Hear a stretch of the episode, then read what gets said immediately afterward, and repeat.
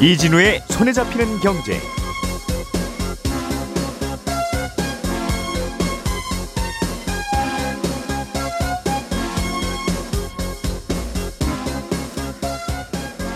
안녕하십니까 이진우입니다. IRA라고 불리는 미국의 인플레 방지법은 미국에서 조립한 전기차에만 보조금을 준다는 게 핵심인데 구체적으로 어떻게 적용되는지 그 세부 조항들이 발표됐습니다. 내용을 보니까 우리나라 기업들 입장에서는 최악의 상황은 피한 부분도 있지만 또 풀어야 할 숙제가 간단치 않기도 합니다. 한동안 안정적으로 흘러가던 국제 유가가 요즘 다시 또 뛰어오르기 시작했습니다. 중동의 산유국들이 생산량을 줄이기로 한 영향을 어, 받고 있습니다. 최대 주주가 편법으로 지분을 확대하는 걸 막는 방안이 또 도입됩니다. 조금 전에 말씀드린 이 뉴스들 좀 자세하게 정리를 좀 해드리겠습니다. 4월 4일 화요일 손에 잡히는 경제 바로 시작합니다. 우리가 알던 사실 그 너머를 날카롭게 들여다봅니다. 평일 아침 7시 5분 김종배의 시선 집중.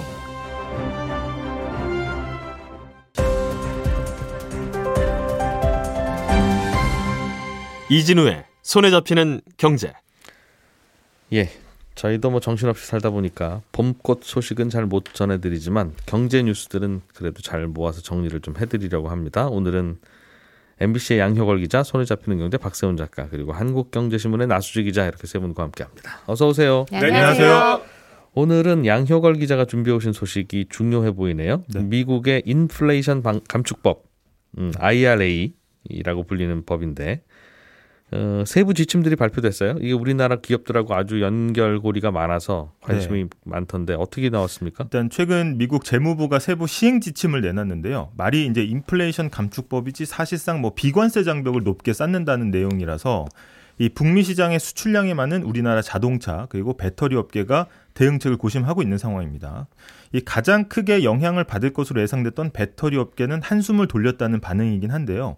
이 국내 기업의 그래도 유리한 내용이 상당 부분 반영이 됐다는 겁니다. 음. IRA는 이제 북미에서 조립한 전기차는 최대 7,500달러, 그러니까 거의 우리 돈으로 한 천만 원 정도 보조금을 주는데 음. 다만 이제 조건이 있습니다. 전기차에 실리는 배터리가 두 가지 조건을 만족해야 돈이 온전히 나오는 음. 겁니다. 일단 미국에서 조립해야 되고 네. 미국에서 조립했다고 하더라도 야, 배터리 갖고 와봐. 해서 배터리도 본다는 거죠. 네, 배터리의 원산지나 이런 것들 확인한다는 건데 예. 이두 가지 조건이 이제 각각 보면은 핵심 광물 조건하고 부품 조건 이렇게 두 가지가 있는데 2차 전지를 구성하는 요소들이 굉장히 많은데 이걸 가지고 이 배터리의 부품으로 볼 것이냐 아니면은 거기에 쓰이는 광물로 볼 것이냐 그러니까 구성 소재로 볼 것이냐에 따라서 충족시켜야 되는 기준이 달라집니다.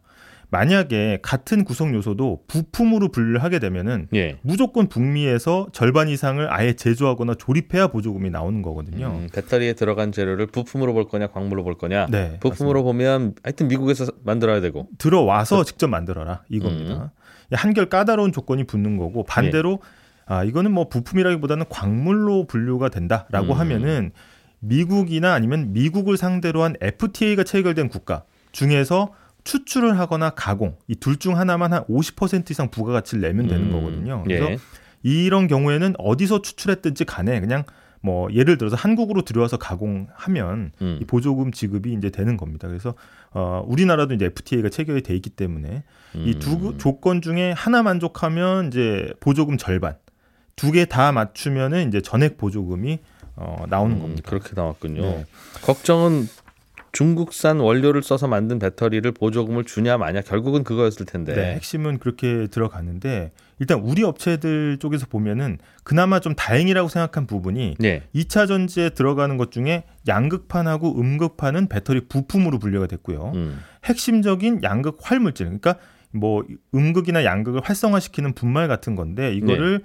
양극의 재료 그러니까 이거는 광물로 분류됐다는 점입니다. 음. 조금 복잡할 수도 있는데 이거는 우리나라 이제 배터리 업계 특성상 굉장히 유리하다고 볼 수 있거든요. 왜냐하면은 지금 우리 업체들은 광물에 속한 양극 활물질은 국내에서 만들고 있고요. 음. 부품으로 분류된 양극판, 음극판은 미국에 수출해서 현지에서 만들고 있기 때문에 현지에서 조립하면 되니까. 네. 네. 정리하자면 그냥 지금 하던 대로 하면은 음. 조건이 다 충족이 된다는 겁니다.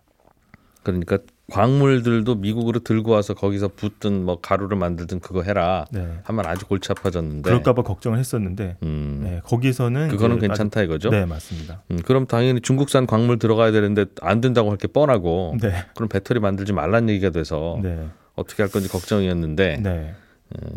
미국도 배터리 쓰고는 싶군요. 일단은 산업을 죽이면 안 되기 네. 때문에 일단 그렇게 한 것으로 보이는데 일단 조건 자체가 그러니까 미국 아니면 음. 미국과 FTA 체결된 나라, 그러니까 인도네시아나 아르헨티나처럼 체결이 안 돼 있는 나라라 하더라도 예. 우리나라처럼 체결이 돼 있는 나라로 가져와서 가져와서 거기서 버무리면 된다는 그렇죠. 거니까 예. 그게 뭐- 그게 눈 가리고 아웅이지 뭐예요 네. 그게 아니 그 기왕 버무릴 거 그럼 뭐 중국에서 버무리면 그게 다른 내용이 되나요 그러니까 네. 명, 명분을 찾아 찾 자는 거군요 네. 음. 근데 이 이후에 이제 과정들을 보면 조금씩 이제 걱정되는 부분들이 있는데 예. 만약에 이제 예를 들어서 그 그동안 걱정했던 건 그런 겁니다. 그러니까 아까 말씀하신 것처럼 2차 전지 재료들 싹 다 북미로 가져와서 세- 생산하라고 하면 어떡하지? 이렇게 걱정을 했던데 이게 이제 이번 세부 지침 통해서 해소가 된 거고요. 음. 이게 IRA 규정을 뜯어 보면은 이게 사실 전기차에 들어가는 배터리 부품은 내년부터 그리고 음. 광물 중에서도 핵심 광물은 2025년부터는 해외 우려 기관에서는 조달할 수가 없습니다. 그러니까 이번 지침에서는 그럼 해외 우려 기관이 어디냐 네. 이렇게 세세하게 규정하지는 않았거든요.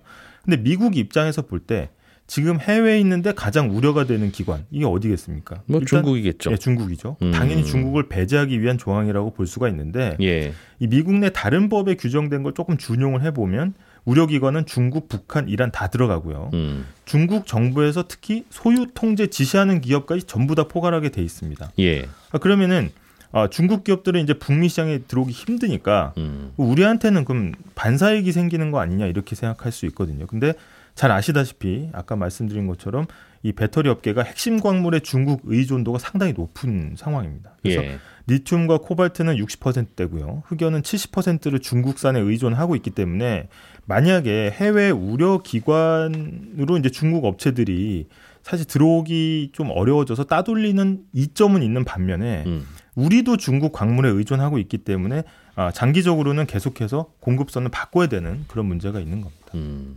아무튼 중국산 광물은 들여오지 말라는 게 2025년 이후에는 적용될 법이라고 밝힌 거군요. 네, 이제 가능성이 가장 음. 큰 거죠. 2025년 되면 또 무슨 다른 조건을 붙여서 뭐 중국산이지만 또 어디서 다시 뭘 보- 버무리면 또 괜찮아 네.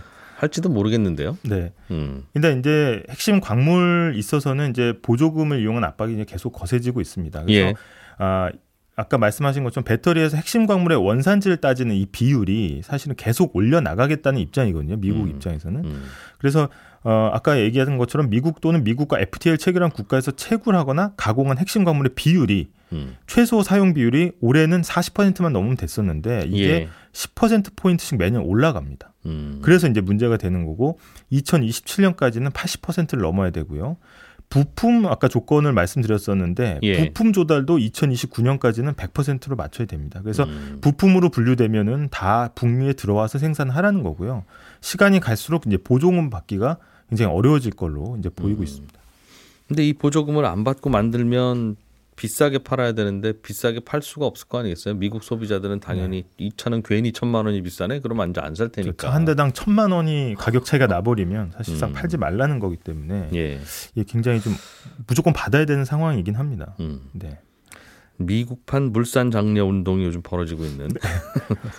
그런 상황인데 미국하고 FTA 맺은 나라 하고만 놀겠다는 건데 네. 미국의 맹방인 일본은 아직 미국하고 FTA 안 하고 있죠. 네, FTA는 체결이 안 됐지만 이번 사안에서만 보면은 일본은 막판에 끼어 들어갔습니다. 그래서 이 체결이 안 돼 있긴 하지만 막판에 핵심 광물 협정이라는 걸 통해서 네. IRA 보조금 지급 대상에 포함됐거든요. 음. 그러니까 FTA 체결 국가와 동일한 지위를 얻었습니다. 그래서 그러니까 될 친구들은 다 되는 거예요. 뒤로 앞으로 뭐 옆으로 다. 네. 그래서 일본 배터리 업체 중에 이제 파나소닉이 음. 사실 수혜를 좀 입을 것으로 예상이 되고 예. 지금 우리 이제 LG 에너지 솔루션하고 파나소닉이 이제 테슬라 납품을 두고 좀 경쟁을 하고 있거든요. 어, 게다가 이제 예전에 저- 한번 전해드리긴 했지만 중국 배터리 업체 CATL이 자동차 회사인 포드를 통해서 우회 수출기를 열었습니다. 그래서 음. 어, 배터리 핵심 재료는 되면서 이제 지분 구조는 100% 미국 자본으로 들어가는 걸로 해서 이제 우회했는데 음. 사실상 이제 종합을 해보면 일본은 뒤처지다가 갑자기 지름길로 간 거고요. 음. 중국은 우회로를 뚫은 거고 예. 우리는 그냥 일반 도로로 그냥 가다가 북미 시장에서 이제 만난 겁니다. 그래서 음, 사실상 이게 어, 무한 경쟁에 들어갔다 이렇게 볼 수가 있겠습니다. 그렇군요. 지구에 같이 사는데 어떻게 중국에 있는 것만 안 쓰겠습니까? 네. 중국에 있는 게 직접 미국으로 안 가면 결국은 중국에 있는 게 일단 다시 캐나다 같은 곳으로 가겠고 네. 캐나다에서 쓰던 거 이제 미국으로 보내겠고 결국은 약간은 돌아도 결국 전체적으로는 돌고 도는 거라 네. 이걸 미국이 뭐 그럴 수 있을까? 괜히 중간에 장사하는 우리만 불편해질 것 같은 생각은 드는데 네. 어쨌든 다행히 당분간 1, 2년 사이에는 우리나라 배터리 업계가 악영향 받을 일은 없는 걸로 네. 결론은 그거군요. 예. 음. 그러나 우리나라 업체들만 잘 빠져나간 게 아니라 이리저리 다 빠져나가기는 다 빠져나가더라. 결국 북미 시장에서 만났다 음. 이렇게 볼 수 있겠습니다. 재밌네요. 알겠습니다. 박 작가님, 네, 유가가 오르고 있는 것 같은데 네. 중동의 산유국들하고 또 대표적인 산유국인 러시아가 감산하기로 했습니까? 그렇습니다. 사우디아라비아가 다음 달부터 하루에 50만 배럴 감산하기로 했고요. 그 뒤를 따라서 다른 산유국들도 하루 생산량을 지금보다 더 줄이기로 했고 러시아도 감산을 더하기로 했는데 그래서 이래저래 다 합쳐 보니까 연말까지 대략 하루에 330만 배럴을 다음 달부터 감산한다는 겁니다. 전 세계가 사용하는 원유가 하루에 한 1억 배럴 정도 되거든요. 그리고 그 중에 한 4천만 배럴 정도가 중동이랑 러시아에서 공급이 되는데 그러니까 여기서 공급되는 원유량 중에 한 대략 10% 정도를 줄이겠다고 하는 거니까 만만치 않은 양인 겁니다. 게다가 이렇게 원유 공급을 줄인다고 해버리면 일종의 사재기 현상이 발생을 하기 때문에 또 국제유가는 오르게 마련이거든요. 예. 당장 어제 이 발표가 난 후에 국제유가 5월 선물 가격이 장중에 한 8% 정도 급등을 하기도 했었습니다. 음, 그렇군요. 어, 갑자기 나온 얘기인가 봐요. 갑자기 나왔습니다. 보통은 정례 회의에서 우리 앞으로 이렇게 이렇게 이렇게 감산을 할 겁니다라고 발표를 하는데 갑자기 발표가 됐어요. 그래서 그게 좀 의아하긴 한데 일단 이번 감사는 사우디아라비아가 주도를 한 건데요. 작년에 한창 국제 유가가 올라갈 때가 배럴당 한 120달러 정도까지 했거든요. 요즘은 얼마입니까? 지금은 70달러 중후반에서 거래가 되고 있었어요. 근데 어제 발표 나오고 나서 이제 80달러 선이 넘어서긴 했는데 예. 어쨌든 고점 대비 많이 내렸잖아요. 왜냐하면 올 초만 해도 중국이 다시 공장을 돌리기 시작하면 석유를 많이 쓸 거고 그러면 유가가 다시 올라갈 거라는 예상들이 많았는데 생각보다 중국의 공장이 덜 돌아가기도 하고 있고 또 최근에 미국하고 유럽에서 은행 위기설이 불거지면서 예. 경기 침체가 될 거라는 우려가 나왔었거든요. 그러다 보니까 또 국제 유가가 내려가는 중이었습니다. 그러다 보니까 사우디아라비아가 나서서 국제 유가를 다시 끌어올리려고 이 감산을 주도했다라는 해석이 나오는데 특히 사우디아라비아가 초대형 건설 프로젝트 지금 진행 중인 게 있거든요. 예. 여기 들어가는 자금이 만만치가 않으니까 유가를 끌어올려서 자금 마련에 나선 거 아니냐 이런 해석도 나오는데 그렇지만 왜 갑자기 이런 발표를 했을까에 대해서는 뾰족한 답은 아직 없습니다. 음. 하여튼 우리는 그 뭐 이유야 나중에 알게 되면 아는 거고 뭐 모- 모르게 되면 모르는 거고 네. 문제는 결과가 중요하죠. 유가가 올라간다는 거니까 그렇습니다. 이게 이러면 한동안 물가가 좀 이제 이제 좀 내려 내리려나 네. 그래서 금리도 좀 내려 올려나 네. 하고 거- 그렇게 기대 반 이런 거 하고 있었는데 또 지금 물가 올리게 됐어요 그러면 그렇죠. 특히 지금은 음. 또 미국의 물가랑 금리가 어떻게 될 것인가 요거가 좀 궁금한 건데 어제 감산 계획이 발표되고 나서 미국 국채 2년물 금리가 요즘 좀 내려가는 중이었거든요. 예 다시 반등을 했습니다. 이 얘기는 미국이 기준금리 인상에 브레이크를 밟을 거라고 생각을 하다가 유가가 오르면 물가가 또 오르기 때문에 다시 금리 인상 악셀을 밟을 수도 있겠다. 시장이 이렇게 생각을 하는 겁니다. 네. 그리고 감산 발표가 있기 전까지는 다음 달에 있을 기준금리 결정 회의에서 0.25% 포인트를 올릴 거라는 쪽이랑 이번에는 안 올릴 거야 라는 쪽이 거의 반반이었는데 전망이 예. 어제 감산 발표 나오고 나서는 0.25% 포인트 올릴 거라는 쪽이 6, 동결할 거라는 쪽이 4 정도로 전망이 달라지기도 했습니다. 음. 근데 또 다른 의견으로는요. 국제 유가가 오르면 미국보다 유럽 물가에 좀 더 영향을 줄 거라는 분석도 있는데 왜냐하면 미국은 원유 수입 의존도가 좀 낮기 때문이기도 하고요. 네. 연준은 주로 에너지 가격을 제외한 근원 물가 지수를 참고를 하기 때문에 음. 기준금리 결정할 때 이번 원유 감산이 통화 정책 경로를 크게 바꾸지 못할 거다 이런 분석도 나옵니다. 음. 반면에 원유 수입 의존도가 높은 유럽은 이제 또 물가 걱정이 커질 수밖에 없고요. 유럽에서 만든 물건 미국으로 파는 건데 당연히 그럼 유럽 이 물가 오르면 미국 물가도 오를 것 같기는 그럴 수도 해요. 있죠. 음. 우리나라도 또 걱정이군요. 안 그래도 그동안 무역 적자 나는 것 때문에 우리나라가 이제 적자국이다 이런 고민을 많이 했는데 그렇죠. 석유 수입하는 금액이 늘어나면 적자폭은 더 커지겠군요. 그렇습니다. 무역 수지 적자 폭도 커지고 이게 또 국제 유가가 오르면 그게 2, 3주 차를 두고 휘발유 가격에도 영향을 주게 되는데 아, 그럼 또 달러원 환율에도 영향을 주게 되고 달러원 환율에 영향을 주면 뭐 수입 물가가 올라가니까 우리나라 기준금리 결정하는데도 영향을 주게 되고요. 음, 금리 올라갈 가능성이 높다는 거군요. 그렇습니다. 그리고 유류세를 지금 정부가 깎아주고 있는데 깎아주는 게 이달 말까지거든요. 근데 음. 올해 1월하고 2월하고 세금이 정부 생각보다 안 들어오고 있기 때문에 그래서 걱정이잖아요.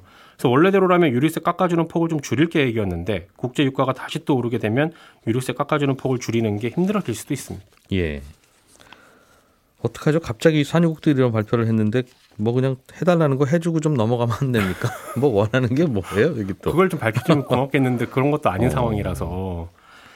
앞으로 어제 얼마나 예. 오를까가 좀 관심이긴 한데 어제 나온 보고서들을 보니까요 대다수가 연말쯤엔 한 배럴당 90달러 이상은 될 걸로 보고 있습니다. 100달러 이상 전망한 곳들도 있고 당장 6월부터 100달러 넘길 거다 이렇게 보는 것도 있긴 합니다.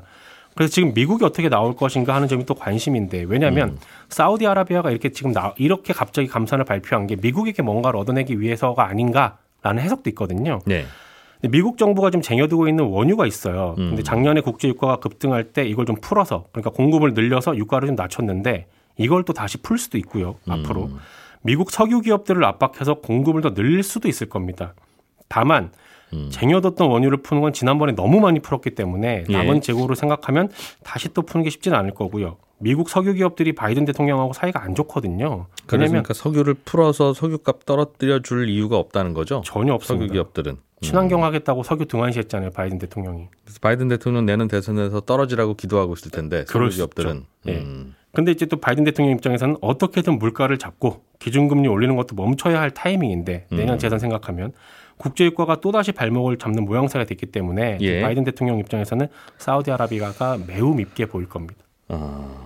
사우디아라비아가 바이든 대통령한테 뭐 할 말이 있군요. 네, 그런 것뭐 같습니다. 숙제 내줄 게 있으니 네, 그 숙제 좀 해줄래 하는 네. 메시지를 보낸 건데 그렇습니다.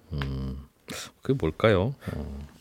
이란하고 사이가 좀 안 좋아지는 뭐 그런 문제인가요? 요즘 또 괜찮다고는 하던데 아무튼 예. 복잡합니다. 유가는 오르고 있고 그래서 걱정이다. 네, 다음에 인터뷰 되면 제가 한번 물어볼게요. 바이든 대통령이요? 네. 전화 잘 안 받는다는 얘기가 있어서 알겠습니다. 나수지 기자님이 준비해 오신 소식은 네. 어, 최대 주주가 적은 돈으로 주식을 많이 사는 걸 금융당국이 막는다? 뭐 이런 뉴스예요. 이게 원래 가능했어요, 이게? 네. 그러니까 우리 같은 일반 주주들이 주식 사는 거 그냥 시장에서 사는 게 뭐 거의 유일한 방법인데요. 네. 이 최대 주주 같은 큰 손들은 주식 시장에서 다양한 방식으로 좀 주식을 사고는 합니다. 그러니까 그 중에 대표적인 게 회사의 채권을 사는 거예요. 근데 우리가 생각하는 일반 채권은 이자 꼬박꼬박 받으면서 만기에는 원금을 돌려받게 이렇게 돼 있죠. 예. 근데 우량한 기업이면 이렇게 일반적인 채권만 발행해도 여기저기서 돈 빌려주겠다라고 하겠지만 음. 뭐 코스닥 상장사라든지 좀 작은 기업들은 이렇게 일반적인 채권의 조건만 걸어서는 돈을 빌려주겠다는 곳들이 쉽사리 나타나지가 않을 겁니다. 언제 망할지 모르는 기업 이자만 받고 돈 빌려줬다가 떼이면 어떡하라고. 네. 음. 그래서 이 돈을 빌려주는 사람한테 유리하도록 조건을 여러 가지 붙이는데요.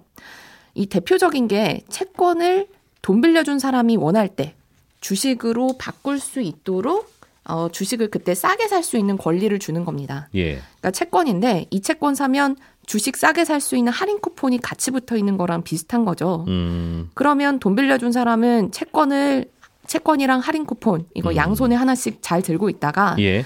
이 만기 때 채권을 내밀면서 원금 달라고 할 거냐 음. 아니면 할인 쿠폰을 내밀면서 주식을 싸게 달라라고 음. 할 거냐 이거를 선택할 수 있습니다. 뭔가 특이한 별책 부록이 붙어 있는 네. 그런 채권이군요. 네, 그래서 이 채권에 할인 쿠폰이 붙어 있다. 그래서 예. 이거 채권인데 주식으로 바뀔 수도 있다라고 음. 해서 전환사채라고 부르는데요. 근데 이렇게 채권을 주식으로 바꿀 때 또 하나의 포인트는 이 할인 쿠폰에 주식을 얼마나 싸게 살 수 있도록 조건을 걸었느냐. 예. 이게 또 중요한 포인트입니다. 그러니까 지금 주가가 만 원인데 음. 채권을 들고 있는 사람한텐 5천 원에 주식 살 수 있는 할인 쿠폰 드릴게요. 라고 하면 이 채권 들고 있는 사람한테 훨씬 이익이겠죠. 그렇겠죠? 근데 예. 재밌는 건 이 주가가 떨어지면 할인 쿠폰에 적힌 가격도 같이 떨어지도록 구조가 설계가 돼 있다는 겁니다. 예. 그러니까 주가가 만 원일 때 5천 원에 주식 살 수 있는 쿠폰 줬는데 음. 주가 4천 원으로 떨어지면 이거 쿠폰 가지고 있는 사람은 손해잖아요. 그러니까 네. 주가가 떨어지면 쿠폰 가격도 같이 떨어지게 이런 조건까지도 또 붙여서 음. 만들어 놓은 거죠. 하여간 이 채권 산 분은 무조건 돈 벌 수 있는 걸 덕지덕지 붙여놓은 그런 채권이네요. 네, 그렇습니다. 그러니까 회사 음. 입장에서는 조금 더 돈을 빌려주겠다는 사람들이 많이 나오도록 예. 이런 조건들을 만든 거죠. 쉽게 말하면 회사채에 스톡 옵션까지 같이 붙여준. 네, 음. 그런 셈입니다. 그러니까 워낙 채권만 팔면 안 팔리니까 이런 벌책 부록들을 많이 붙여놨을 텐데 네. 금융당국은 이게 대주주 지분 늘리는데 악용되고 있다고 보는 거예요? 네, 이런 사례들이 종종 나왔었습니다. 음. 그러니까 예를 들면 최대 주주가 아, 보니까 회사에 돈이 필요하니까 내 개인 돈 이거 회사에 빌려주고 나는 전환 사채를 받을게 이렇게 계약을 합니다. 음. 그리고 나서 회사가 정말 안 좋아질 것 같다, 나쁠 것 같다라는 신호를 시장에 계속 흘리는 거죠. 예. 그래서 주가를 일부러 떨어뜨립니다. 음. 그러면 최대 주주가 가지고 있는 이 주식 할인 쿠폰에 적힌 금액 이것도 주가와 함께 점점 떨어지겠죠. 음.